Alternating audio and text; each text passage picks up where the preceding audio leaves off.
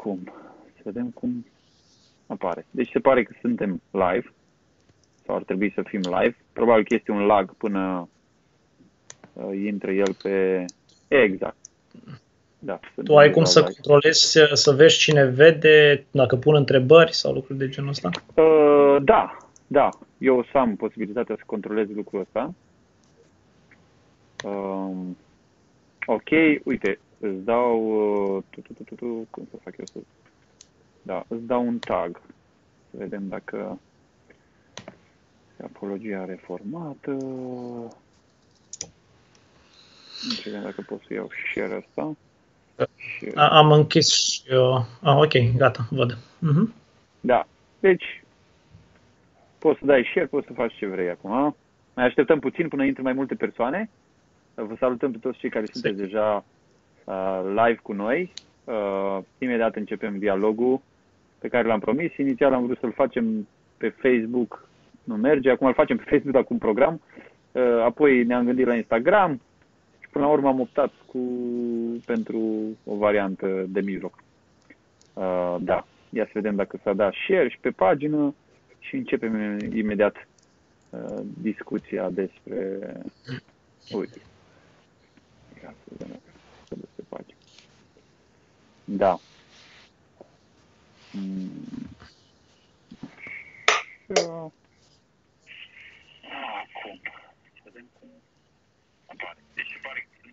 Da, se aude bine. La mine cel puțin. Sper să aud la toată lumea bine. La mine se aude bine aici. Uh, de asemenea și pus căștile, că mi se părea că se aude mai prost cu microfonul de la... Când am făcut noi proba cu microfonul de la uh, laptop. Uh, stai să mai încerc o dată să mi dau un share. Apologia. Share now. Post fail. Oh. Da, nu, nu postează pe apologia, nu știu de ce. Așa. Bun. Vă spunem bun venit tuturor celor care sunteți cu noi live uh, acum. Uh, așa cum am anunțat deja, iar dacă nu ați văzut anunțul, vă spunem acum, vrem să avem un dialog despre cina Domnului. Pentru uh, frații baptiști și pentecostali, biserici baptiști și pentecostali, cina Domnului are de obicei loc o dată pe lună, în prima duminică din lună, uh, dimineața sau seara, dar în general din câte știu eu dimineața.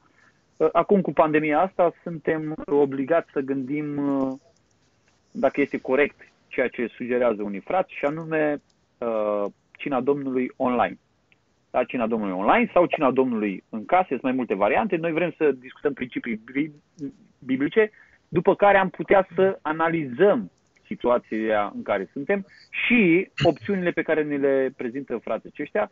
Uh, nici eu și cred că nici eu sau nu pretindem că avem adevărul absolut înțeles de noi, el este în Biblie, dar credem că Biblia este suficient de clară încât să ne dea anumite principii după care să judecăm situațiile astea, altfel ar fi inutilă pentru uh, noi. Acum fiecare va trebui să hotărască pentru sine uh, ce face având în vedere principiile din Sfânta Scriptură. Uh, Iosua, bine ai venit, mersi că ai acceptat dialogul ăsta. Uh, dacă poți să spui așa câteva secunde cine ești, ce faci? Da, mersi, Andrei. Uh, da, numele meu este Iosua Faur. Uh, sunt căsătorit cu Cristiana, avem uh, trei copii, Aber, Gloria și Amaya, amândoi avem 29 de ani, uh, slujim la, la Brăila, eu sunt din Turda deloc, Cristiana e din București și am ajuns aici la Brăila, slujim la Biserica Baptistă Sfânta Treime. E o bucurie să-i, să-i slujesc pe, pe frații mei de aici, pe surorile mele.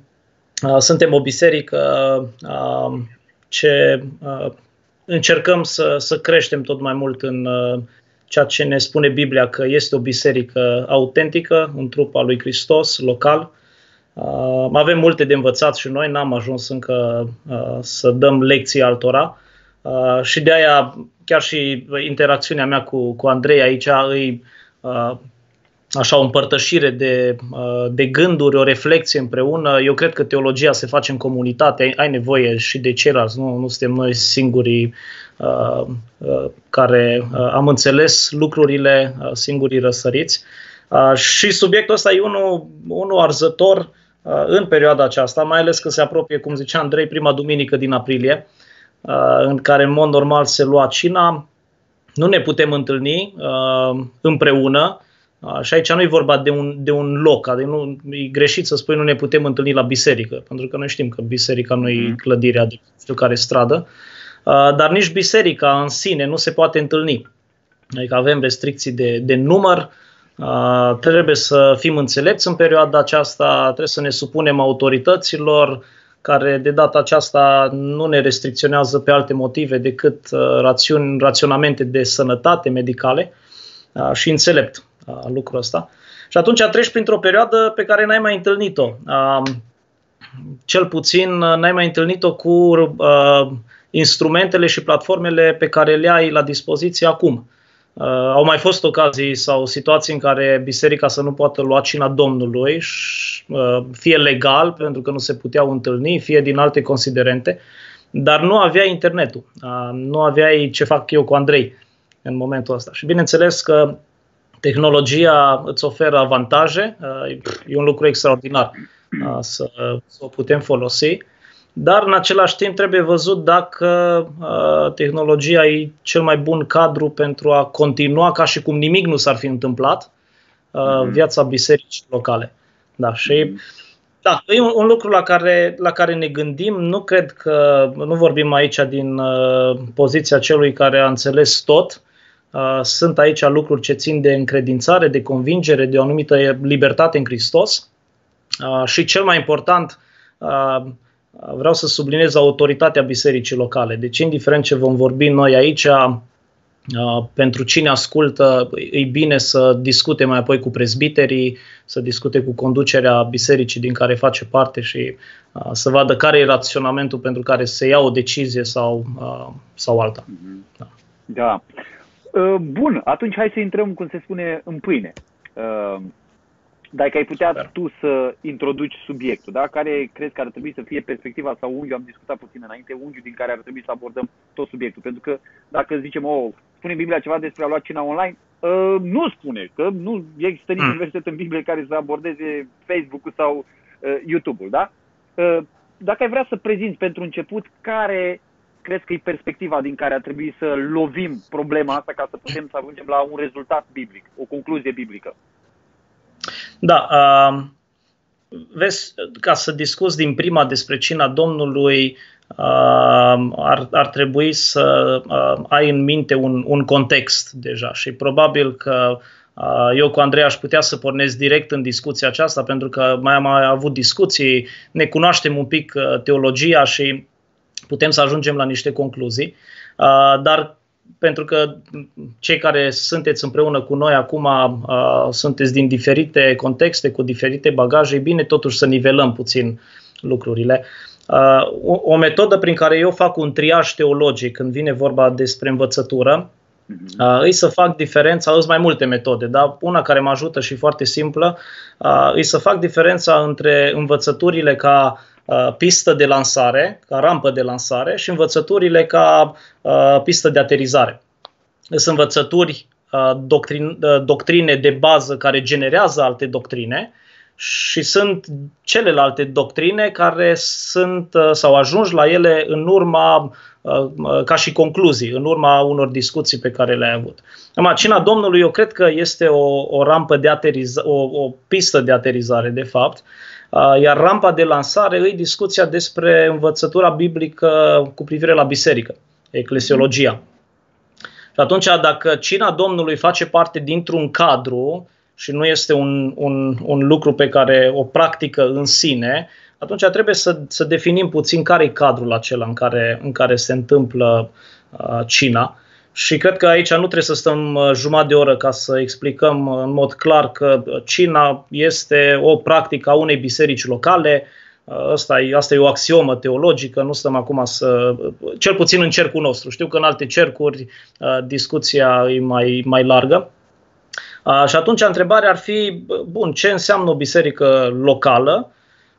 Și dacă biserica locală se adună ca să se închine și cina este parte din închinare, ce este închinarea asta comună? Nu? Care e rolul închinării comune? De ce beneficii ai avea parte în cadrul acesta pe care în orice alt cadru, individual, grupe mici uh, sau orice alt context, nu le ai?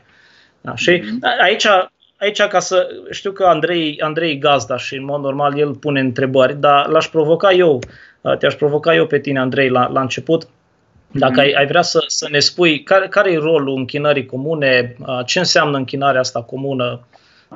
De exemplu, mă gândeam ce, ce califică, ce se califică a fi parte din închinarea comună, poruncită de Dumnezeu. Că dacă, de exemplu, noi ne hotărâm ca biserică locală să ieșim la picnic, da, la mhm. munte în fiecare duminică, și acolo mm-hmm. cântăm toți și ne rugăm toți mm-hmm. și mhm. mâncăm mici pentru slava Domnului și pe jucăm un fotbal. Mm-hmm. Nu e ok? Uh, nu. da, deci nu, eu nu cred că întâlnirile bisericii depind de o circunstanță în sensul de un loc în care ne adunăm și cred că cu asta vei fi și tu de acord, dar cred că o întâlnire de biserică, o adunare congregațională a bisericii locale a Domnului Isus Hristos trebuie să fie făcut cu scopul precis de a ne purta sau de a face ceea ce este chemat să facă Biserica Domnului Isus. Și Uh, legat de întrebarea ta, care este rolul închinării comune sau cum am putea să o restricționăm după Scriptură, aș spune în felul următor. Adunarea locală, una dintre funcțiile principale a adunării locale este să fie, într-un fel, ambasada împărăției lui Dumnezeu pentru dispensația asta, pentru perioada asta de timp în care uh-huh. Dumnezeu ne-a lăsat pe pământ.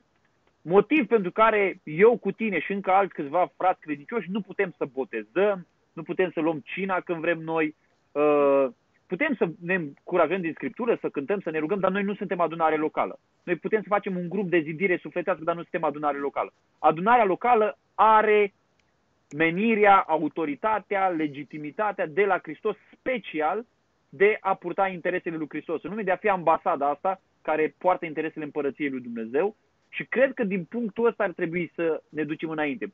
Da, legat de asta aș, aș spune, deși poate pentru unii ar suna puțin mistic, că atunci când adunarea este strânsă la oaltă, nu pe Skype, nu nicăieri, când este strânsă la oaltă, ea este onorată într-un mod special de prezența manifestată a Domnului Isus Hristos. Din nou, nu vreau mm. intru acum să definez ce înseamnă prezența manifestată a lui Hristos, dar cred că eu stând în fața calculatorului și ascultând o predică, nu voi experimenta prezența lui Hristos care este dată adunării sale, trupului său.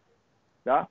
Uh, astea ar fi două lucruri deci, pe care le-aș menționa. Deci, uh, ce facem noi doi acum plus? Eu, eu nu știu cât să spun noi, uh, că nu am... Uh, nu am... Uh, îți spun imediat. Sunt vreo 74, 80 mergem imediat. Ok, deci suntem o biserică, o, o, o biserică, un număr mediu al unei, al unei biserici. Noi nu suntem biserică locală în momentul ăsta, nu? Corect, nu, nu, nu ne suntem. calificăm. Nu, chiar dacă okay. ei toți ar fi de acord cu ce spunem noi. Uh-huh. Bun, deci eu cred că asta e foarte, foarte da. important. Da. Uh, pe de altă parte, te-aș mai întreba, Andrei, ce, ce, ar trebui, ce elemente fac parte din închinarea comună și publică a unei biserici locale? Da, uh, cred că atunci, eu am mai scris câteva articole, am făcut și câteva live-uri despre subiectul ăsta, cred că trebuie să distingem între circunstanțele închinării, uh, elementele închinării, formele închinării uh-huh. și conținutul închinării. Circunstanțele închinării, cum am spus de la început, adică a fi aici sau într-o catacombă sau a fi pe un câmp fugărit sau a fi într-o pădure, fiindcă suntem persecutați ca biserică, deci nu face nicio diferență circunstanța. Faptul că stăm în picioare în biserică două ore sau că stăm pe scaune sau că uh, suntem într-o clădire sau în alta nu face niciun fel de diferență. Uh, astea sunt circunstanțele închinării. Uh, conținutul închinării întotdeauna trebuie să fie cuvântul lui Dumnezeu. Cu alte cuvinte, cuvântul lui Dumnezeu trebuie să fie în cântare, cuvântul lui Dumnezeu trebuie să fie în rugăciune, cuvântul lui Dumnezeu trebuie să fie în predicare, cuvântul lui Dumnezeu trebuie să fie în rânduielile bisericii, adică cina Domnului și mhm. botezul. Ele trebuie să fie însoțite de cuvânt și de fapt să ilustreze ceea ce credem noi din cuvântul lui Dumnezeu. De exemplu, botezul, moartea și învierea lui Hristos, cina Domnului pomenim pe Domnul Isus Hristos și vestim moartea Lui și suntem împărtășie cu El. Uh, de elementele închinării, ce ar fi obligatoriu pentru o adunare locală care se întâlnește, este obligatoriu să cântăm spre slava lui Domnului și spre zidirea celorlalți, să predicăm cuvântul lui Dumnezeu, uh, să ne rugăm și uh, să administrăm rânduielile biblice. Deci astea sunt strict legate de adunarea locală. Ele nu pot fi administrate, nu știu, de indivizi care fac parte din adunarea locală și cu atât mai mult mm. de indivizi care fac parte din trupul universal al Domnului Isus.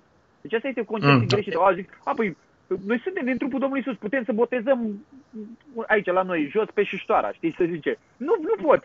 De ce? Pentru că tu nu ești adunarea locală, tu nu ești un reprezentant al adunării locale autorizat de adunarea locală ca să te duci să faci lucrul ăla, singur, de capul tău. Uh, deci elementele închinării, plus este elementul închinării, evident, dărnicia, am putea să spunem din anumite pasaje, dar central, aș spune, este cuvântul lui Dumnezeu, Evanghelia, element al închinării okay. este cântarea, rugăciunea și administrarea rânduielilor. Dacă vrei să completezi, uh-huh. binevenit.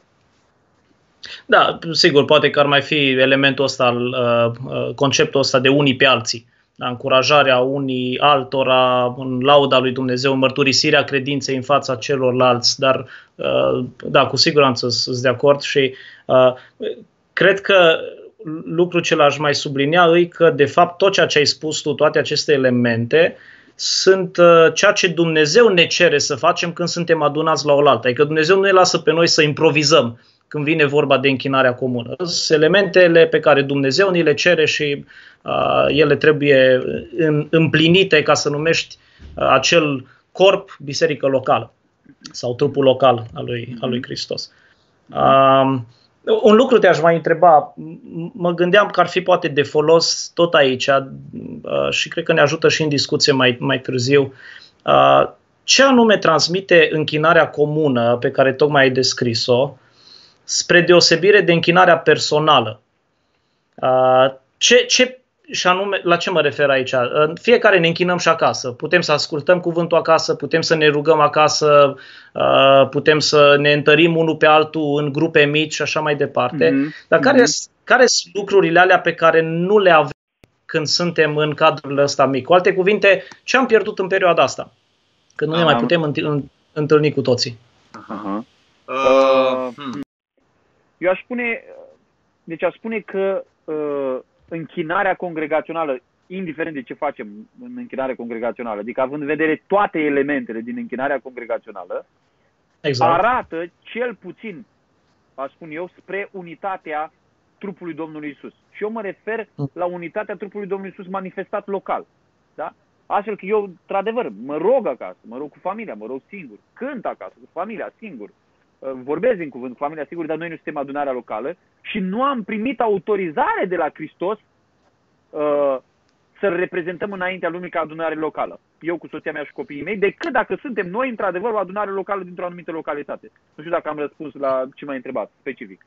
Da, da, da, da, da, da, da. da. Și eu cred că unitatea noastră asta care îl glorifică pe Dumnezeu se vede cel mai bine în, în uh, întâlnirea comună sau în închinarea Aha. comună. Da, bun.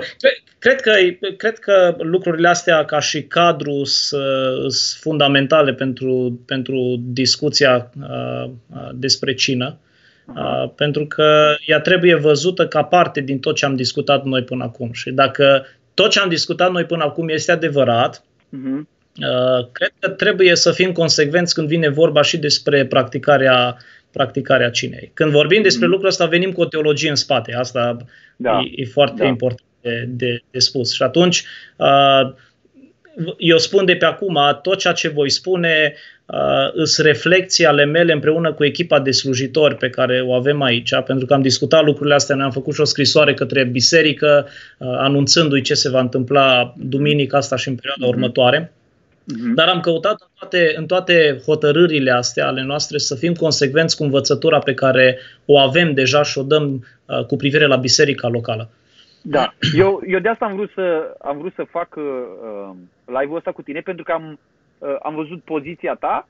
Aș vrea să abordez pe cineva și cu o altă poziție, pentru că ar fi, uh, mm. eu cred că e folositor ca oamenii să vadă ambele, uh, ambele poziții vocalizate coerent, corect, consistent și cred că e foarte binevenită discuția asta. Bun, deci dacă îmi permiți mie, aș vrea să intru eu în întrebări uh, și să spun cum, cum, a, cum gândesc eu, pentru că eu mă lupt și eu cu mine însumi și cu tot felul de argumente, cum ar gândi cineva din cealaltă poziție, da? Și ce, ar întreb, ce întrebări ar avea el pentru tine? Ar fi niște întrebări întâi de bază și după aceea uh, pe ele se construiește. De exemplu, uh, are cina Domnului vreo semnificație orizontală, adică în relație cu adunarea, pentru că dacă cina Domnului este vestirea Domnului Isus, este părtășie cu Domnul Isus, este proclamarea Domnului Isus, atunci care e problema să o iau singur? Da? Și aici intră aspectul ăsta. Are cina nu doar aspectul ăsta orizontal, adică am părtășie cu el, vestesc moartea lui, îl pomenesc pe el, ci are și un aspect orizontal, care este crucial? Da, da. Uh, întrebarea e, e, e bună și e, e, e logică în, în a, a te poziționa mai apoi cu privire la, la practică. Uh, eu cred că tot ceea ce ai amintit tu, și pomenirea, și proclamarea, uh, și părtășia cu Hristos, și poziționarea în Hristos, care sunt elementele verticale, clare ale, ale, ale părtășii, ale cinei Domnului, uh, au, și valențe, au și valențe orizontale.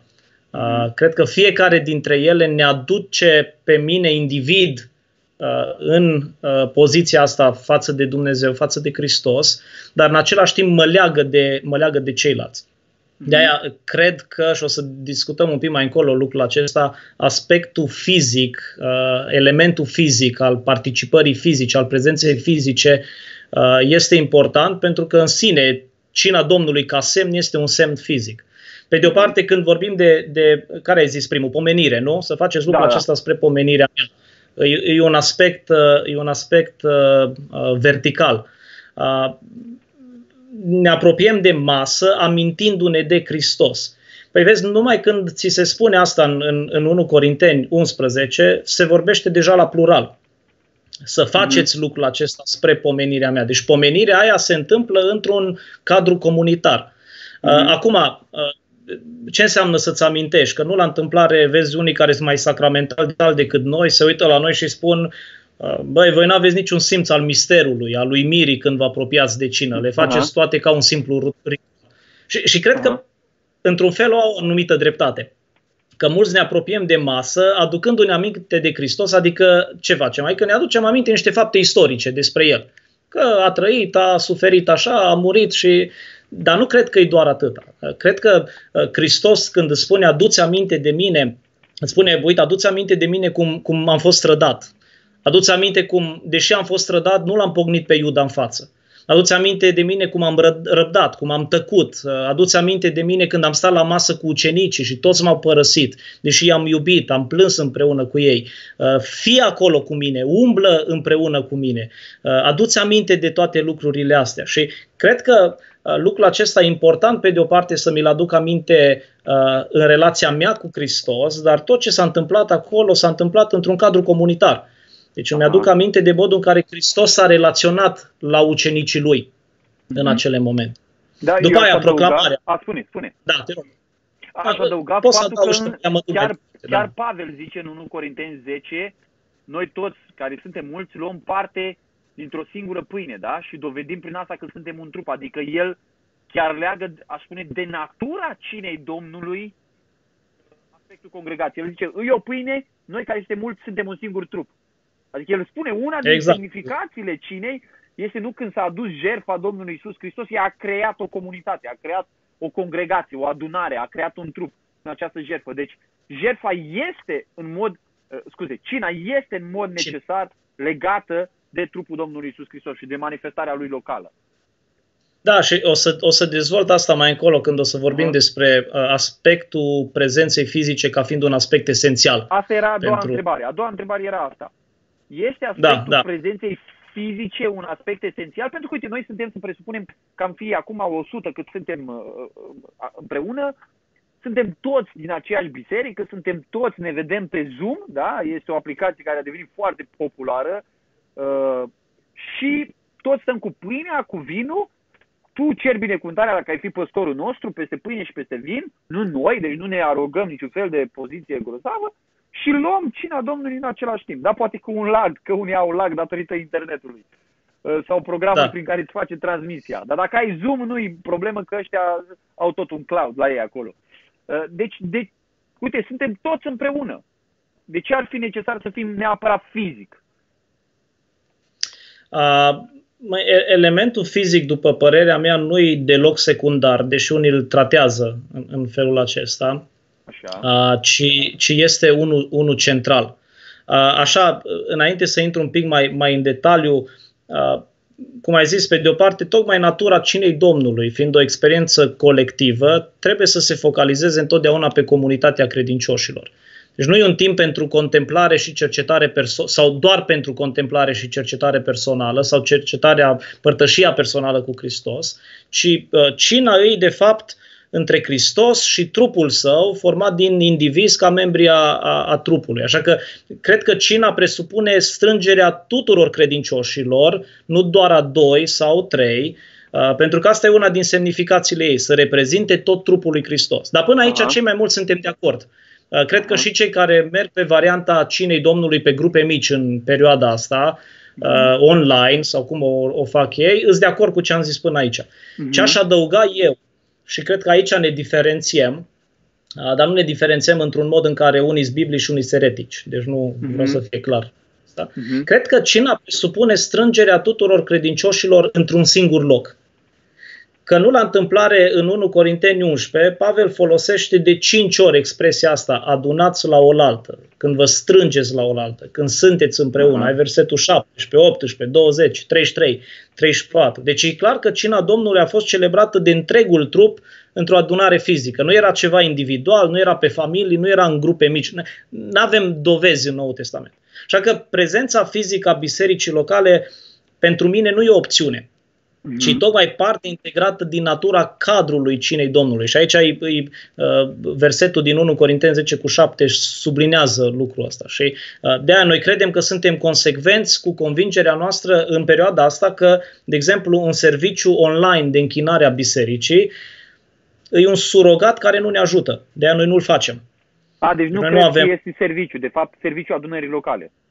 Da. Nu, nu, uh-huh. nu, uh-huh. nu. Nu, de aia, ă, dacă Biblia ne spune că cina Domnului e parte din timpul de închinare al bisericii comune, că asta a fost discuția în introducere, câtă vreme lipsește cadrul ăsta, nici cina Domnului nu poate să fie luată, pentru că nu ai cadru da, în care deci să tu, se... Să da, se... poate o clarificare ca oamenii să înțeleagă, tu nu negi că cineva poate să fie zidit, sufletește de o predică ascultată pe internet și așa mai departe. Uh-huh. Da? De, bine, se înțelege lucrul ăsta. Bun, o, o altă Sigur, întrebare. Eu, eu chiar, eu chiar, da, chiar o să, mai, mai, mai la final, poate când vorbim un pic de lucrurile, lucrurile practice, uh, eu trimit un mesaj în fiecare duminică, îl, mm-hmm. îl mhm. pun pe grupul de Facebook al bisericii, dar nu cred că se întâmplă acolo ce se întâmplă când ne adunăm cu toții la oaltă. Da. Și are un, uh, alt, uh, un alt.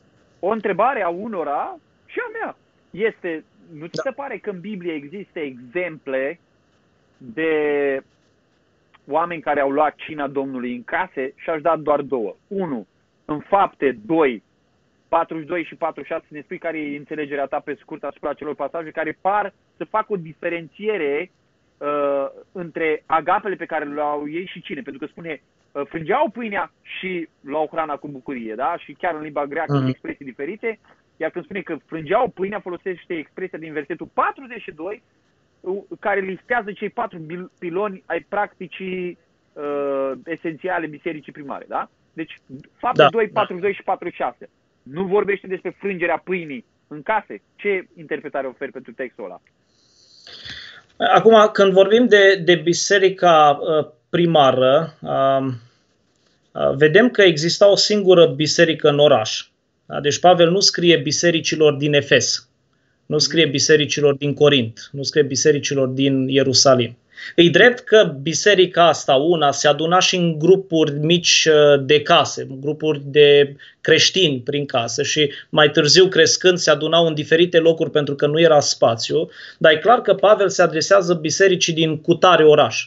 Deci nu avem mai multe bisericuțe, fiecare în casa lui. Aha. Așa că eu ce înțeleg din faptele apostolilor este că Ierusalimul, de exemplu, avea o biserică locală ce se aduna și la comun și în case și avea un singur corp de lideri. La fel se pare că era și în Antiohia și în Efes. Acum, când vine vorba de cina Domnului, singurul exemplu îi în fapte 2 cu 46, Uh, posibil ca parte din masa lor obișnuită să, uh, din case să fie și cina Domnului, cum vedem și în fapte 20 după okay. aceea. Dar ce aș vrea să subliniez două lucruri. Odată, avem de-a face cu texte descriptive, Așa. care pur și simplu descriau o situație și suntem totuși la începuturile practicilor. Dacă te uiți, de exemplu, în fapte 5 cu 42, unde ni se descrie aceeași dinamică, am aici textul, uh-huh. dacă vreți, măriți că e important uh, ritmul uh, în care îi prezenta lucrul ăsta. Zice, și în fiecare zi, în templu și acasă, nu centau să învețe pe oameni și să vestească Evanghelia lui Isus Hristos. Deja aici nu mai avem frângerea pâinii. Nu zic că nu o făceau, dar nu mai, nu mai inclusă uh, în descriere. Sau fapte 12 cu 12. După ce Petru îi uh, scapă din temniță, Zice că după, și-a dat, după ce și-a dat bine seama de cele întâmplate și a revenit, s-a îndreptat spre casa Mariei, mama lui Ioan și Marcu, unde erau adunați mulți la oaltă, deci adunați mulți la oaltă într-o casă și nu se rugau. Da? Deci vedem că în case se desfășurau și alte lucruri și frângerea pâinii nu e o constantă pe care o vedem în, în casă. Totuși, odată cu trecerea timpului, cred că biserica s-a stabilizat în anumite practici uh, obișnuite. Da? Și se vrei pare spui, că au practicat-o... Deci vrei să spui da. că perioada aceea a fost o perioadă de tranziție, de formare, de așezare a lucrurilor și de aceea nu de intrare pe făgaș. Deci exact. este ideea de teorie de întemeiere a bisericii și teorie de tranziție. Când folosim expresia perioadă de tranziție, ne referim la întemeierea bisericii și așezarea unor practici, nu? Că până în fapte exact. șase, nu știm câte luni, ani, cât au fost, nu au fost diaconi. Asta nu înseamnă că asta era da. norma da? sau în fapte doi exact. și împărțeau averile, le vindeau și așa mai departe. Asta nu înseamnă că e o normă pentru biserică. Deci cred că da. cineva da. care este consecvent nu poate să zică, domnule, hai să luăm normă tot din fapte 2. Nu, nu, nu spune, nici eu, nici tu nu cred că spunem că în fapte 2 nu există nicio normă, ci că normele de acolo trebuie judecate în funcție de pasajele doctrinare pe care le găsim și în alte epistole, de exemplu, da? care să ne explice vreo rânduială de acolo. Da, Faptele Apostolilor e o carte uh, care conține și pas, conține foarte multe pasaje descriptive, are și pasaje prescriptive. Uh, sunt capitole în care pasajele descriptive și prescriptive sunt pletite. Și atunci cred că ai nevoie de învățătura de mai târziu a bisericii, tot canonică mă refer, adică da. uh, epistolele, care ne prezintă niște, uh, niște clare și avem niște texte uh, prescriptive. De aia, de exemplu, cred că deja prin fapte 20, 20 uh, cu 7, uh, se pare că anumite practici au intrat într-un făgaș. Acolo zice că se adunau în prima zi din săptămână, acolo se pare că au luat cina Domnului tot în contextul unei, unei mese comune, dar era toată biserica. Da. Și mai apoi vezi exemplu din Corint. Ai 1 Corinteni 11, ai 1 Corinteni 16 cu 2. De aia, aducând la oaltă textele acestea și obiceiul lui Pavel, mi se pare că asta a fost practica și contextul bisericii bisericii primare. Acum, unii se duc și spun că frângerea pâinii, eu nu sunt de părerea asta, dar doar prezint o situație. Nu se referă în mod, mod exclusiv la, la cina Domnului, la Euharistie ci ar fi, ar fi un, un alt element care, uh, sau o altă practică care nu are o valoare euharistică. Că uh, unii aduc argument Luca 24 cu 30, unde erau Domnul Isus cu cei doi, uh, știi, și ajung acolo la Emaus să frângă, frânge pâinea Domnul Isus și întrebarea îi ce a făcut Domnul Isus cu cei doi ucenici, îi cina Domnului? Și dacă răspundem da, avem o problemă cu pasajele din uh, sinoptice, din cele trei evanghelii, în care Domnul Isus spunea că nu va mai lua cina cu cenicii lui pe pământ și doar în împărăția lui. Da. Da.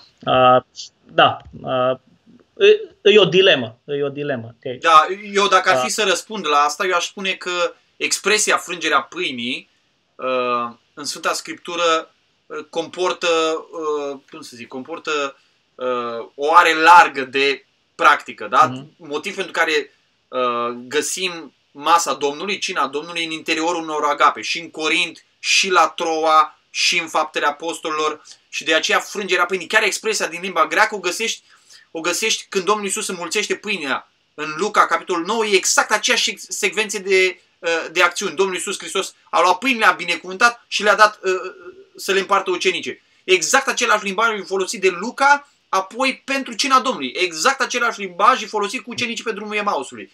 De aceea, eu cred, exact. eu personal cred că expresia cuprinde uh, mesele obișnuite ale evreilor, cuprinde agapele și cuprinde și cina Domnului și trebuie văzut în context uh, la ce se referă. Și contextul trebuie să-ți dea ceva mai mult ca să tragi concluzia că era cina Domnului. Eu personal nu cred că era cina Domnului uh, cu ucenicii pe drumul Emausului, deși cineva ar putea să spună că Domnul Isus doar a frânt pâinea și le-a dat lor cina Domnului, el nu a luat. Și atunci ar scăpa uh, de da. acuzația că Domnul Isus, da, ce ai spus tu mai înainte, că Domnul Isus a spus că el nu va mai bea vinul ăla decât uh, nou în împărăția Tatălui. Dacă îmi permit să merg la următoarea întrebare.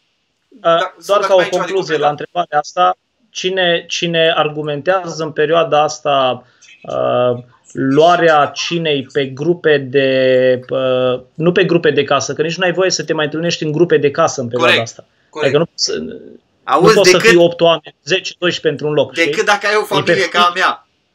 Știi, unde exact. noi suntem 15 în casă, știi, atunci Aia e o grupă mică, da, așa, dar uh, ești pe familie în perioada asta și cine Corect. argumentează cu fapte 2 cu 4, 6 luarea cinei Domnului, pentru mine nu stă în picioare argumentul ăsta. E prea puțin, e, e, e prea fragil ca să-ți construiești toată practica de astăzi pe, doar pe el.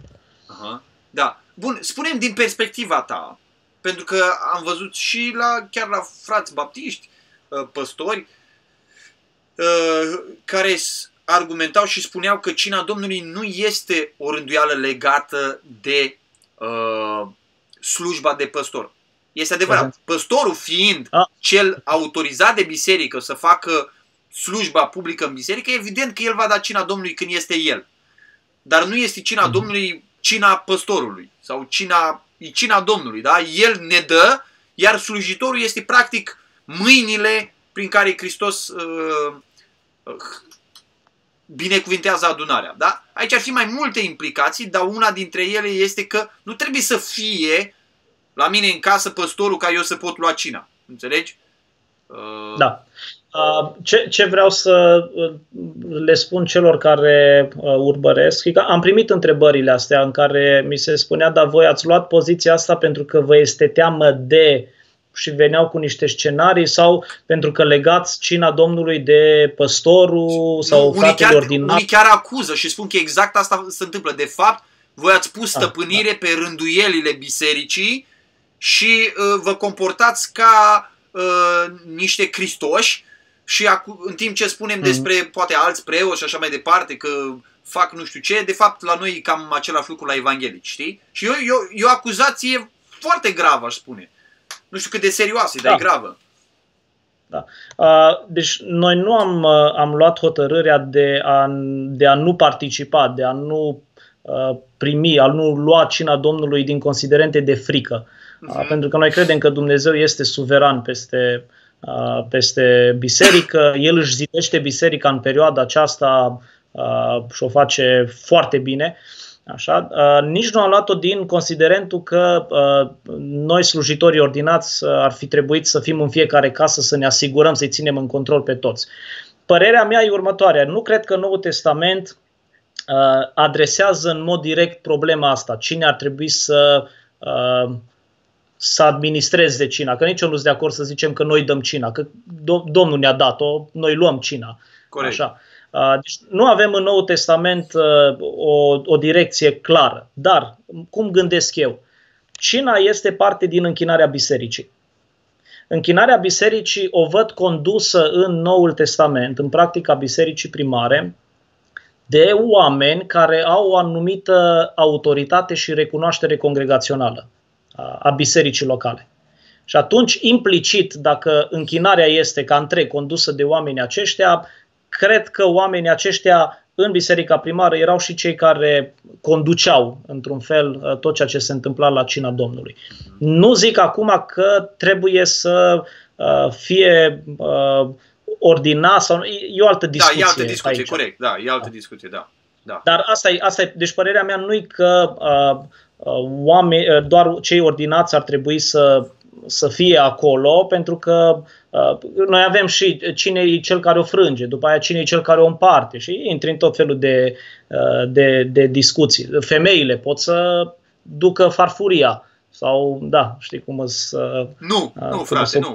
Să facă bărbații, frate. Da, da, da. Deci intrăm în discuții, dar eu ce da. spun clar e că Noul Testament nu se adresează problemei acesteia. Deci nu spune clar numai așa sau numai așa. De aia cred că implicit ajungem la anumite concluzii legate de, de cina Domnului. Problema mea cea mai mare, din nou, în, uh, uh, în gândirea și reflexia mea teologică, e aspectul fizic. Deci eu, eu cred că uh, aspectul fizic e, o, e, o, e un element esențial și nu văd foarte bine cum cina Domnului poate să fie valabilă dacă nu își îndeplinește toate funcțiile. Asta era următoarea mea întrebare. Deci următoarea mea întrebare este aceasta. Uh, cina Domnului, din ce am înțeles eu în Sfânta Scriptură, deși are mult mai multe beneficii decât asta, ea mm. are rolul de a ne pune în părtășie cu unii cu alții și cu Hristos, de a proclama uh, moartea Domnului și de a-L pomeni pe Domnul Isus Hristos. Uh, dacă păstrăm una din funcții, cea mai importantă, proclamăm moartea Domnului, da, vestim moartea Domnului și îl pomenim pe el, nu aspectele verticale ale cinei Domnului. Nu sunt acestea suficiente pentru a lua cina Domnului, având în vedere că, de exemplu, botezul, deși este un act sau o rânduială tot a adunării locale, totuși vedem în faptele apostolilor cazuri excepționale unde aspectul primar, vertical, era prioritar, de exemplu, famenul etiopian. Nu mai este nimeni acolo. Botezarea lui Corneliu și casa lui, în cele mai multe cazuri, nu? Evanghelistice, misionare, contexte evanghelistice și misionare, nu erau alți oameni, nu era biserica, dar se îndeplinea uh, aspectul principal, elementar, vertical. Omul mărturisea credința cugetul curat înaintea lui Dumnezeu. Da? Cum ai răspunde? El, da. cine și îndeplinește o singură funcție, funcția principală. De ce nu este suficient asta? Da, uh, cred că nu poate să, adică cred că cele 3, 4 funcții, fiecare cât uh, cum le scoate din 1 Corinteni 11 în mod special, dar și din Evanghelii, uh, eu cred că ele sunt legate și pe aceeași poziție. Mă gândesc la natura unui semn, a, unui rându, a unei rânduieli. Când vorbim de cină, vorbim de o, o valență fizică, o valență mentală și una spirituală. Trebuie să le ai pe toate trei. În, în toate lucrurile astea pe care le-am discutat noi la început, proclamare, părtășie, uh, poziționare în Hristos uh, și așa mai departe, uh, îs, îs toate cele trei elemente acolo, combinate, le ai, le ai tot timpul, nu poți să separi una, una de cealaltă. Apoi, nu vedem astfel de exemple, nu vedem excepții în Scriptură chiar nu ni se prezintă niciun pasaj în care să fie, uh, să fie excepția asta. Elementul fizic îi, uh, îi tot timpul și după părerea mea nu-i secundar, ci îi central. Acum, știu că unii sunt de părere că putem lua cina Domnului uh, fără adunarea fizică pentru că împărtășim aceeași realitate spirituală. Avem părtășie, cei drept în alte forme. Și eu sunt de acord, deci vreau să spun foarte clar, eu sunt de acord că părtășia bisericii și uh, biserica în calitate de organism transcende timpul și spațiu.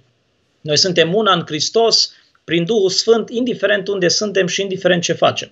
Uh, însă nu, bine, ce facem nu în sensul de a trăi da. în păcat și așa mai departe. Uh-huh. Da. Uh, însă nu pute, eu nu cred că putem folosi argumentul acesta ca să neutralizăm specificul fizic al adunării în jurul cinei. Uh-huh. Doar pentru că unitatea noastră e spirituală, asta nu înseamnă că putem neglija aspectele fizice ale mesei care sunt simbolizate acolo.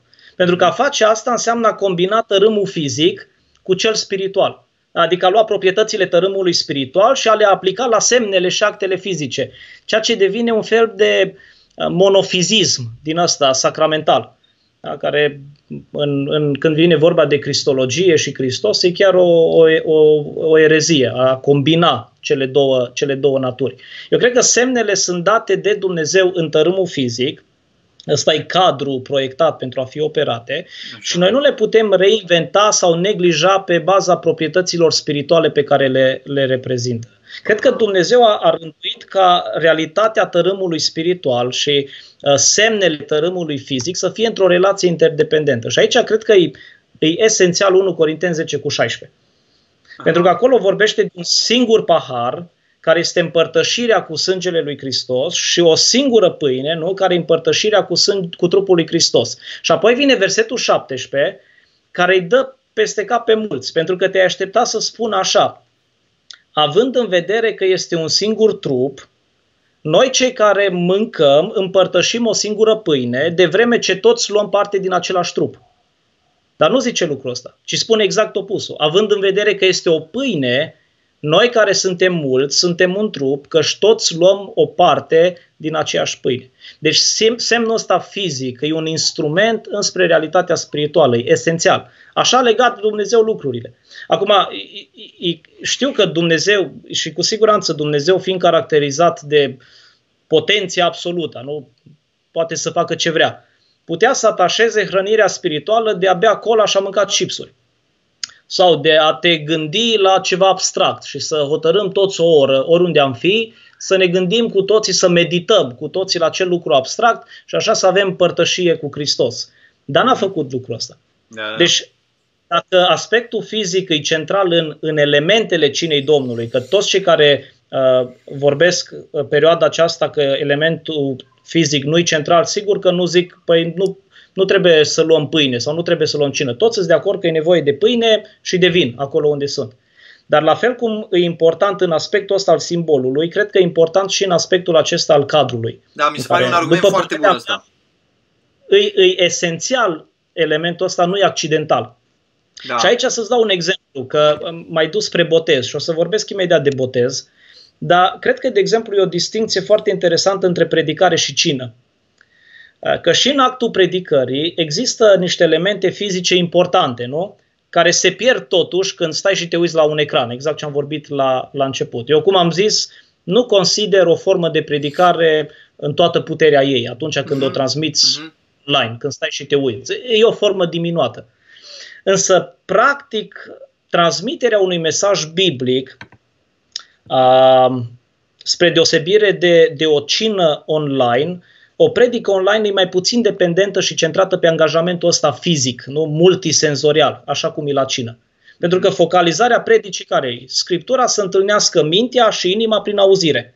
Da? Da, da, Înlăturarea da. prezenței fizice mai diminuează, da? dar nu e imposibil de realizat. Că și dacă te afli într-o, într-un loc în care se află toată biserica, poate ai un stâlp în față da? și nu-l vezi pe predicator. Dar predicarea ți se adresează în același timp. Sau ești Cu toate astea, eu nu, eu nu o numesc o predicare adevărată pentru că, de exemplu, eu care predic, predic duminică de duminică, acum de trei săptămâni, uh, uh, înregistrându-mă. Mă uit la un ecran, mă văd pe mine și interacționez cu nimeni. Uh, deci e diminuat. Dar cred că atunci când vine vorba de cina Domnului, esența scopului are de a face cu elementul fizic și n-ai cum să, să aduci partea spirituală și să îngropi elementul fizic în, în treaba asta. Da. Uh, da, ai răspuns parțial la parțial, destul de mult la următoarea întrebare, care ar crezi tu că ar fi problema cu biserica împărțită pe grupuri, toți odată să ia pe Zoom, deja ai spus aspectul fizic, ți se pare central. Dacă altceva în afară de aspectul fizic, care ți se pare central, după cum ai argumentat de la început până acum, uh, ar fi problematic în chestiunea asta. Toată biserica noastră, să zicem, suntem 100 de oameni, suntem toți împărțiți pe familii, suntem pe Zoom, cineva se roagă, binecuvântează elementele și toți luăm în același timp. Deci, practic, nu este ratat nimic altceva decât faptul că nu suntem prezenți fizic.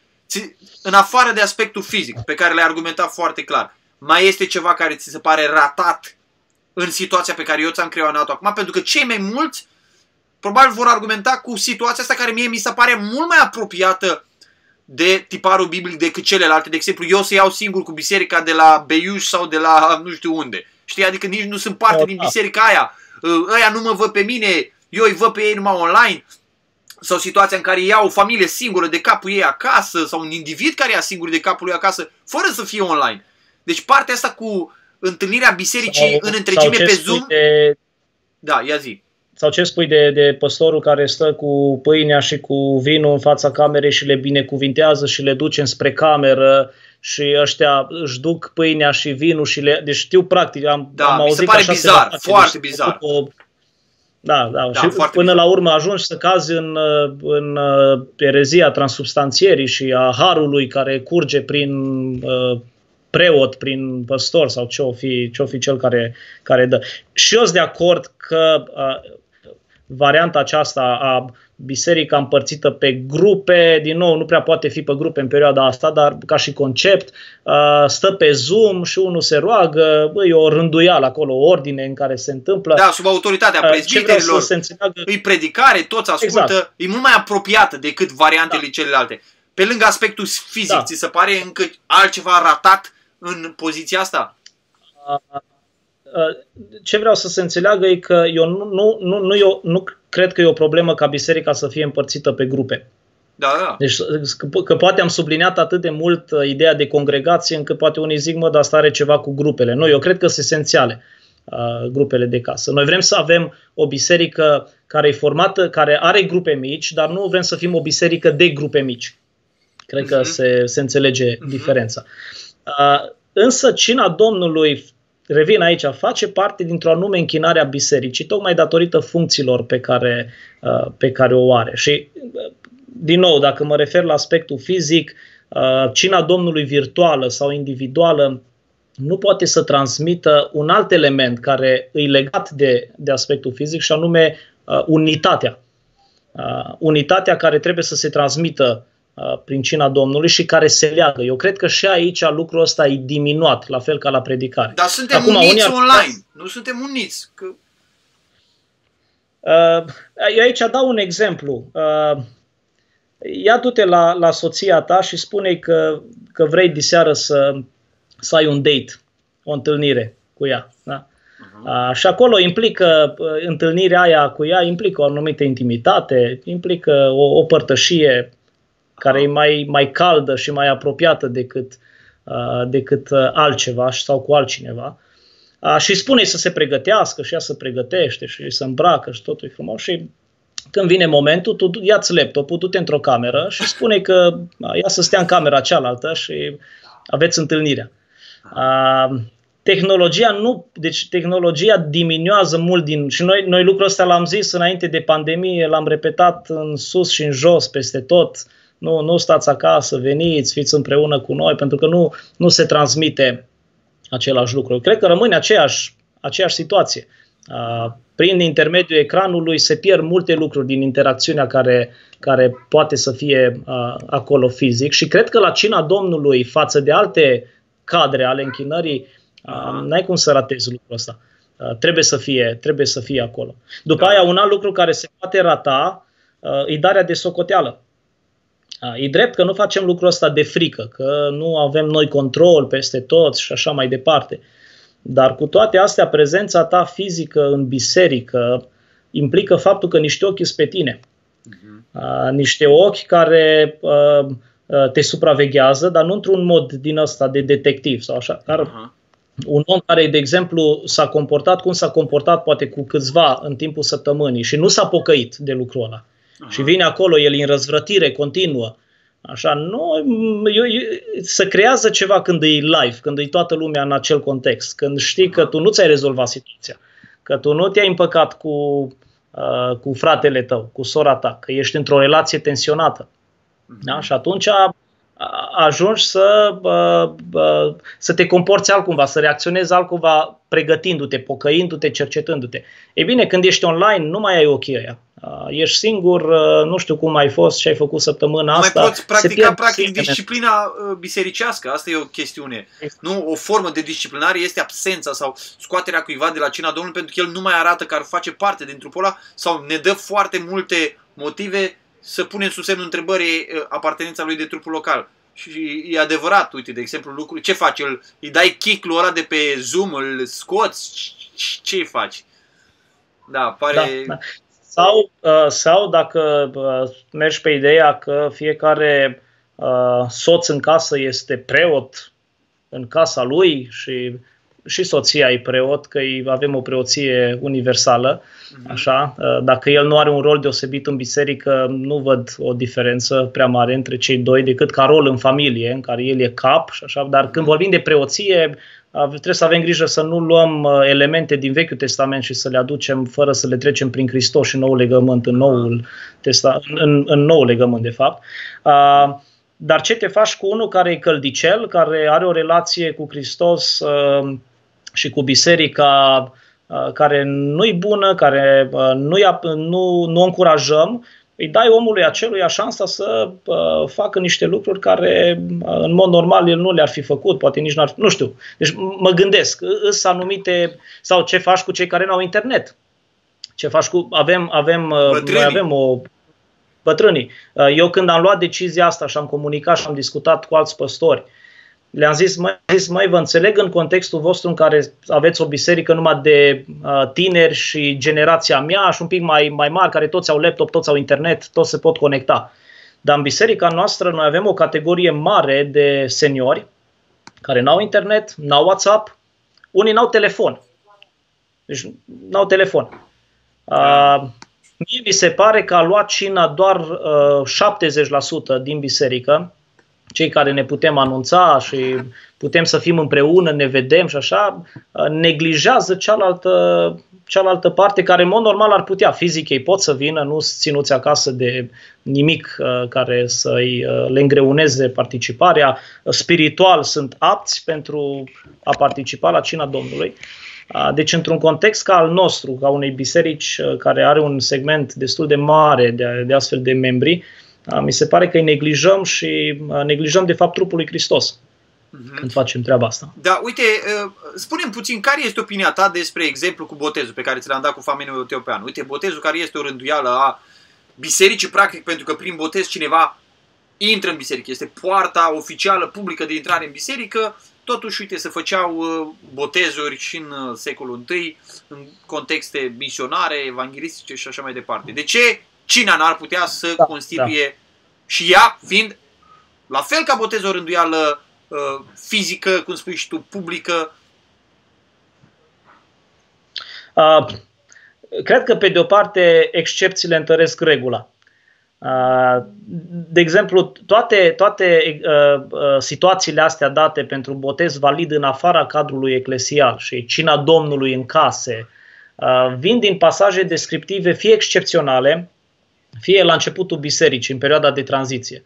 Uh, nu văd altundeva uh, să apară astfel de, uh, de, de exemple. Acum, pe de altă parte, botezul în mod clar nu se poate face singur. Deci a, asta e clar. Nu, nu mă pot scufunda eu uh, în actul ăsta. Acolo zice botezați, nu botezați-vă sau botează-te. Da. Apoi, uh, cred că diferența se mai face și natura semnului sau a rânduielii nici nu știu care e cuvântul cel mai bun în română. În, în engleză au un cuvânt bun, uh, dar noi în română, da, le cam uh, trebuie să folosim mai multe ca să uh, surprindem cât mai bine esențialul. Dar cred că botezul arată spre unirea unuia singur cu mai mulți. Deci tu intri, îi, îi poarta, îi ușa prin care intri în biserica locală. Da? Acum, să-i ai pe acei mai mulți ca martori, e minunat lucrul ăsta. Dacă nu se poate, esența acestei rânduieli nu împiedică ca cineva reprezentativ pentru biserica locală cu autoritate să boteze într-un alt context, ceea ce s-a mai întâmplat și, și în istorie. Da? Uh, pe de altă parte, în timp ce botezul leagă pe unul de mai mulți, cina în sine îi leagă pe cei mai mulți, sau pe cei mulți, nu pe cei mai mulți, pe cei mulți, trup, uh, trupul bisericii îl leagă în unul singur. Asta e 1 Corinteni 10 cu 17. Deci a luat cina altcumva decât cu întreaga biserică, fiind împreună în același loc, după părerea mea, ratează tocmai esența și lucrarea cinei Domnului. Cred că aici e, e diferența între cele două. Aha. Uh, dacă situația asta s-ar prelungi sau am fi într-o situație de persecuție, ce am face? Da, e o, e o întrebare grea, pentru că și modul în care noi am adresat bisericii, am spus că uh, lucrurile acestea le-am hotărât pe termen scurt, cu speranța că uh, se va încheia am termenul scurt, poate să însemne și câteva luni în, în concepția noastră. Uh-huh. Uh, culmea că în astfel de, de cazuri, de exemplu, în care există persecuție, da, persecu- și din cauza persecuției biserica nu se poate întâlni colectiv uh, și public, lucrurile sunt mai ușoare. Noi nu suntem în situația aia. Uh, deci noi nu suntem persecutați în momentul da. ăsta biserica de-a lungul vremurilor de persecuție, chiar dacă nu se putea întâlni public, se întâlnea totuși colectiv. Ai de la catacombele din biserica primară, păduri, câmp, case secrete, biserica se adona la oaltă pentru a lua cina. Și da. avem și, și exemple de luarea cinei într-un număr mic, fără prezența unei biserici locale, de exemplu în închisoare, în celulă, nu l-ai pe uh, Richard Wurbrand, care povestește cum lua cu uh, diferiți uh, slujitori din diferite biserici, uh, erau tot felul de abuzuri acolo venite din partea autorităților, uh, însă nu-i, nu locul meu și nu-i poziția mea să comentez ce au făcut ei, că eu n-am trecut nici măcar printr-o secundă de prigoană mm-hmm. de genul ăsta. De aceea nu mă duc în direcția aia. Da. Însă dacă situația curentă se prelungește, va trebui să discutăm, dar discuția mea împreună cu, cu liderii din biserica noastră va fi doar în cadrul fizic ce putem face. Adică, având în vedere restricțiile pe care uh, ni le-a impus statul dintr-un motiv uh, medical și care sunt peste toți, nu doar peste Biserica Evanghelică sau doar peste biserici, uh, în contextul ăsta avem vreo portiță în care am putea să ne întâlnim totuși fizic și să luăm masa, masa Domnului împreună. Dar, pe de o parte, pe de altă parte, aș zice că nu e o problemă pentru că, de exemplu, în Sfânta Scriptură ni se spune să luăm cina ori de câte ori vă adunați la oaltă. Tocmai pentru că noi nu înțelegem sacramental și nu credem că ne facem injecții spirituale și luăm infuzii de nu știu ce și dacă murim în seara asta și mâine trebuia să luăm cina, ne-am pierdut mântuirea sau ce s-a întâmplat cu noi, deci noi nu avem concepția asta. Cred că în astfel de situații excepționale Uh, nu ar fi o problemă ca să așteptăm momentul în care ne întâlnim fizic, pentru că mhm. contextul în care Pavel vorbește în 1 Corinteni și Domnul Iisus de fapt spune, ori de câte ori veți face lucrul acesta, să-l faceți spre pomenirea mea. Da. De aia nu ni se zice nu ni se zice săptămânal, uh, nu ni se zice lunar, nu ni se zice la șase luni, deși practica bisericii uh, primare era clar, o dată pe săptămână în, în, în, prima, în prima duminică. Și văzând funcțiile cinei îi, îi, îi, îi benefic să o iei da, mă bucur că tu, că tu, păstor baptist, de... recunoști că Biserica Primară lua cina Domnului odată pe săptămână. Uh, nu, asta da, era o paranteză. Da. E o, e o altă discuție asta. Da, da, da. Hai să luăm câteva da. întrebări. Uite, cineva întreabă de ce trebuie introdus lăcașul de cult aici, în discuția asta. Eu cred că uh, uh, Paul Hassas, uh, dacă îi pronunț bine numele, uh, i-aș recomanda să se uite de la început, pentru că noi am spus deja și am spus deja și acum că nu aspectul circumstanțial contează, noi nu despre asta discutăm, ci vorbim despre adunarea la oaltă a trupului local, da? a membrilor bisericii. Uh, zice altcineva... Se întâmplă. Da. da. Uh, Ruben uh, Petric ne întreabă azim sau pâine dospită? Ce părere despre asta? Uh, vezi că vorbeai la, vorbeam la, pe la jumatea discuției de elementele uh, sau de funcțiile cinei care sunt principale și alea care sunt secundare. Uh, eu cred că în alea principale nu negociem, în alea secundare putem negocia e, în funcție de cultură, în funcție de încredințare, în funcție de libertatea pe care o ai în Hristos. Uh, poziția mea, uh, principiul meu e ca prin simbolurile astea fizice, nu, sau de fapt simbolurile astea fizice, să le alegem astfel încât să se apropie cât mai mult de realitatea pe care o reprezintă și să-L onoreze cât mai mult pe Hristos. Adică așa alegi, idealul așa faci cu ele, este după să avem exact cum era atunci. Adică noi nu știm cât alcoolemie avea vinul, ă, nu știm pâinea dospită exact cum arăta acum 2000 de ani, cum o găteau ăia și așa mai departe, ă, pentru că cineva chiar ă, Uh, promova pe internet uh, recent să părăsești biserica dacă nu este pâine, dacă nu este azmă și dacă nu există vin și așa mai departe. Ceea ce mie mi s-a părut, și am spus și la o conferință destul de mare cu niște slujitori baptiști în Ucraina, un act de irresponsabilitate crasă din partea unui slujitor da. ca să îndemn la părăsirea bisericii având în vedere lucrul ăsta. Uh, da, care este perioada secundare. Asta. Exact, da.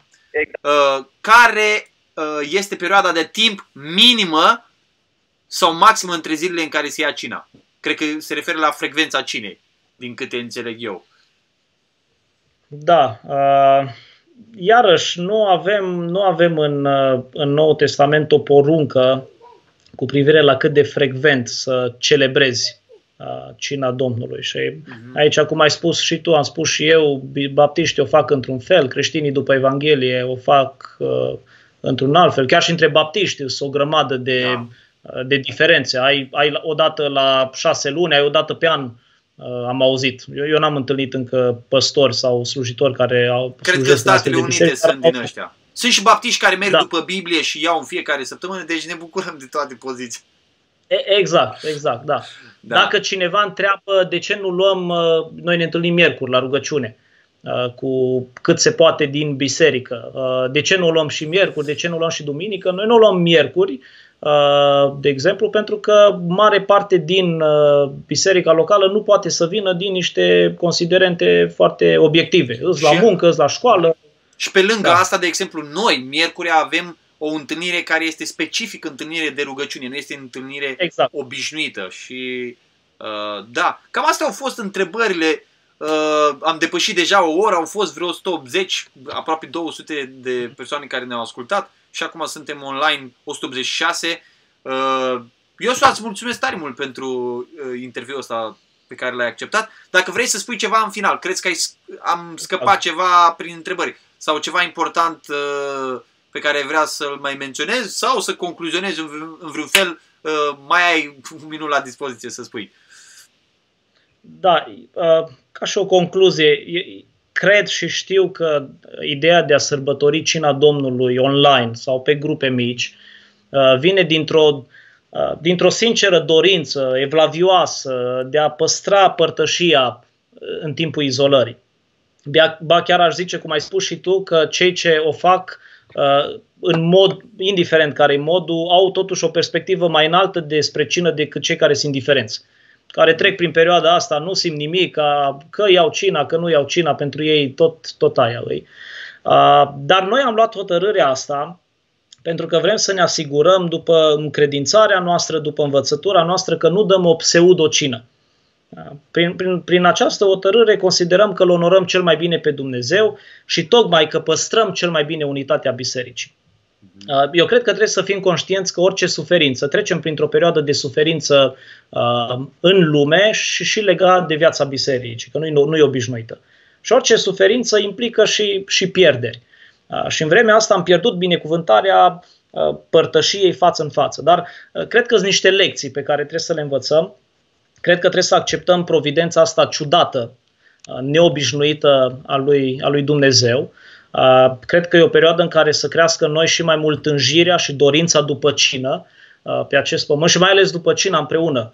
Vorbeam cu câțiva frați din biserică, îi sunam și mai plângeau la telefon că li dor să fie împreună, li dor să, să ne vedem și uh, i-am încurajat spunându-le să, să ia dorința asta Uh, înfocată și să o canalizeze înspre așteptarea venirii Domnului Isus Hristos. Că până la urmă e o imagine foarte interesantă prin ce trecem. Abia așteptăm duminica aia prima, uh, când ne vom întâlni cu toții fizic și vom fi împreună după o perioadă grea de așteptare, de suferință.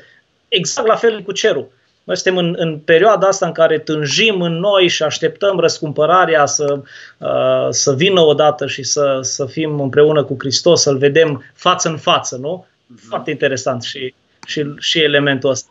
Da, Uite, și atunci prieten, cred că da, asta, e, asta e direcția în care, în care trebuie să mergem. Uite, un prieten da. spunea materializat pe final, uh, este cina Domnului doar un simbol ce ne aduce aminte de jertfa Domnului Isus sau este ceva mai mult? Eu uh, uh, la conferința care am fost în Ucraina recent, o parte din conferință a fost și pe cina Domnului, vreo patru întâlniri și asta am încercat să demonstrez de fapt Uh, la a treia sesiune, dacă nu mă înșel, uh, că cina Domnului este pomenirea Domnului Isus, este proclamarea jertfii sale, dar este o părtășie reală cu Domnul Isus Hristos și cu trupul Domnului Isus Hristos și o împărtășire cu Hristosul înviat. Uh, sunt multe de spus aici, nu știu, care e opinia ta pe lucrul ăsta? Eu cred că de acord. evanghelicii nu, au minimalizat aspectul părtășiei, împărtășirii reale da. din persoana Domnului Isus Hristos. Eu, eu nu, sunt, nu sunt un simplu memorialist, uh, deși cred că are elementul ăsta, dar cred că 1 Corinteni 10 ne învață că uh, cina Domnului e o părtășie spirituală și reală da. cu Mântuitorul nostru și cu da. Sfinții, da. la nivelul minții, la nivelul spiritual. Da, citiți versetul 16. Și cred că cina Domnului, prin credință, îi, uh, și prin elementele simboli, sau, sau prin simbolurile pe care le avem acolo, e o hrănire, e o gustare a tot ce este Dumnezeu pentru noi în Hristos, ca să ne întâlnim sufletul prin har. Și ai Ioan 6 cu 35, nu? Eu sunt pâinea vieții, cine vine la mine nu va flămânzi niciodată, cine crede în mine nu va înseta niciodată. Sau gustați și vedeți ce bun este Domnul. Acolo nu zice gândiți-vă și vedeți ce bun este Domnul, nu? ci gustați. Da, Cu noi ce prin gust? credință ne adăpăm din Hristos înviat. Exact. Da, și beneficiile exact. morții deci, sale. Decât doar o amintire. Uite, uh, două întrebări foarte interesante. Codrin Nechita și uh, Mitrea Ana Maria întreabă dacă prezbiterii au hotărât cina online, iar eu nu particip pentru că nu sunt de acord. Demonstrez o atitudine de nesupunere? Și a doua întrebare, care este uh, legată de asta, uh, uite, eu le pot și pune aici să fie văzute. Uh, Ana Maria întreabă dacă biserica locală hotărăște să facă cina online și un membru nu este de acord, ar trebui să se supună bisericii sau să rămână la încredințarea pe care o are? Da? Uh, care, care e diferența între cele două întrebări? Sau e a aceeași... doua parte a întrebării spune așa, sau invers, cineva participă la o altă cină online, deși poziția bisericii de care aparține nu e de acord. E corect? Deci abordează, dacă vrei, ambele variante.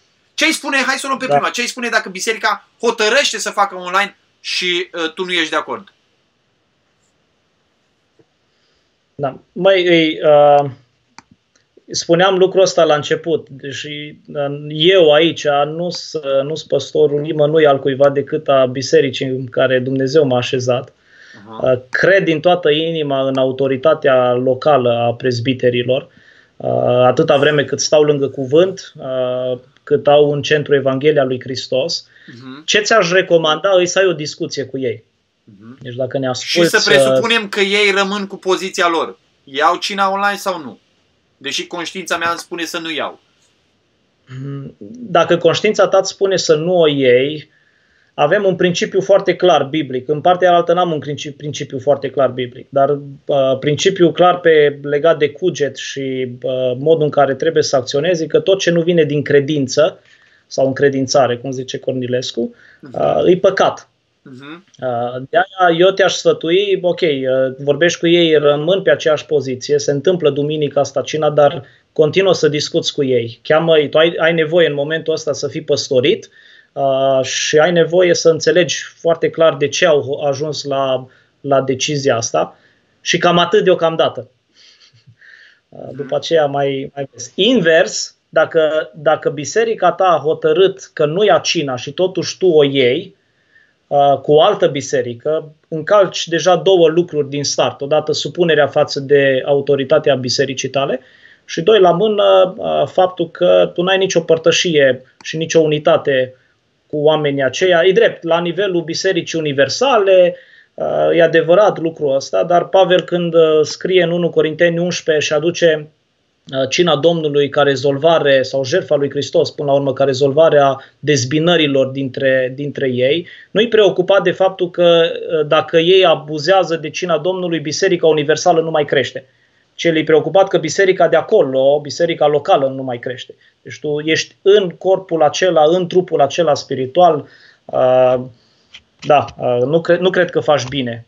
Și atunci ar trebui și tu, te sfătuiești și pe tine să vorbești cu prezbiterii tăi, cu păstorul, cu echipa pastorală pe care o ai și să, um, să-ți aliniezi sau să vă, da, să vă aduceți inima unul față de celălalt și să vedeți modul în care Dumnezeu vă călăuzește. în direcția asta. Maria Postevca întreabă, noi luăm cina în fiecare duminică, cred că o cunosc pe sora, Uh, cred că e într-o biserică reformată, dacă nu mă înșel. Avem patru întâlniri pe săptămână socotiți corect, deci au patru întâlniri pe săptămână și au cina Domnului în fiecare duminică.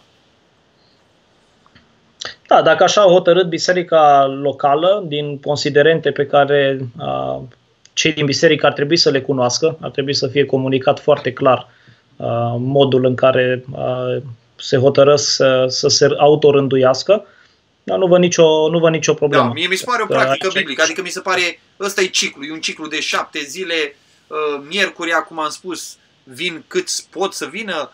Uh, nu este în multe cazuri o întâlnire de felul celei de duminică. Duminica este o zi întreagă, e ziua Domnului, s-au strâns în ziua Domnului ca să frângă pâinea. Mi se pare, exact cum ai spus tu, de la fapte 2 la fapte 20, o perioadă destul de lungă de timp, călătorile misionare ale lui Pavel, se, deja se, se așează, nu mai, el nu mai face ce se întâmplă în, la 50 pentru că nici nu puteai practic. Deci dădeai faliment financiar și o grămadă de probleme, da? Uh, se... Și ești într-un context, da.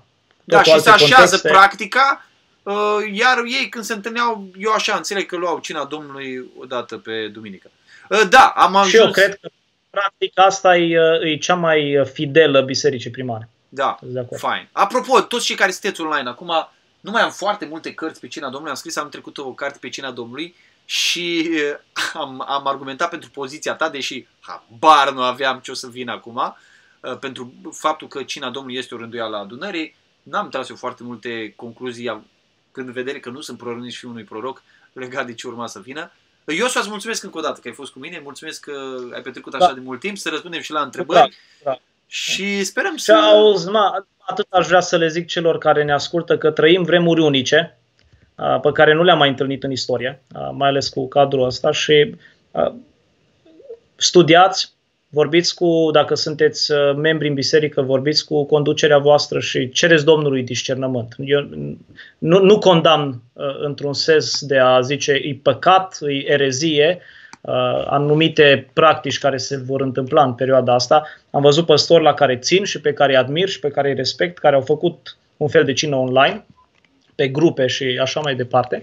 Uh, dar asta e, asta e convingerea și încredințarea noastră ca biserică aici în Brăila. Mhm. Da, da. Mulțumim tare mult că uh, ne-ai spus opinia ta și ai argumentat-o cu Sfânta Scriptură. Uh, Domnul să te binecuvânteze pe tine și pe noi toți și sperăm să fie la mai multe live-uri de felul acesta. Vă salutăm pe toți, vă mulțumim că ați fost împreună cu noi. Ă, dați share la live-ul acesta, sper să fie de folos multor oameni, o să încerc să-l încarc imediat pe YouTube, nu știu cât de repede o să se încarce pe YouTube. Uh, și măcinați lucrurile astea, amestecați-le, gândiți-vă la ele, frământați-vă cu ele uh, și luați uh, o decizie în funcție de ceea ce spune Sfânta Scriptură. Sper să pot anunța curând o altă întâlnire cu un alt frate care are altă poziție, să vedem uh, cum dumnealui uh, și argumentează poziția. Sper să asculte interviul ăsta și uh, da, cam atât. Vă doresc o seară bună. Uh, la revedere, sper să găsesc și eu butonul de finish, de start, l-am găsit. Uh, abia am învățat programul ăsta. Bun, l-am găsit. Uh, o seară bună. Domnul cu voi. La revedere, ceau. Pa.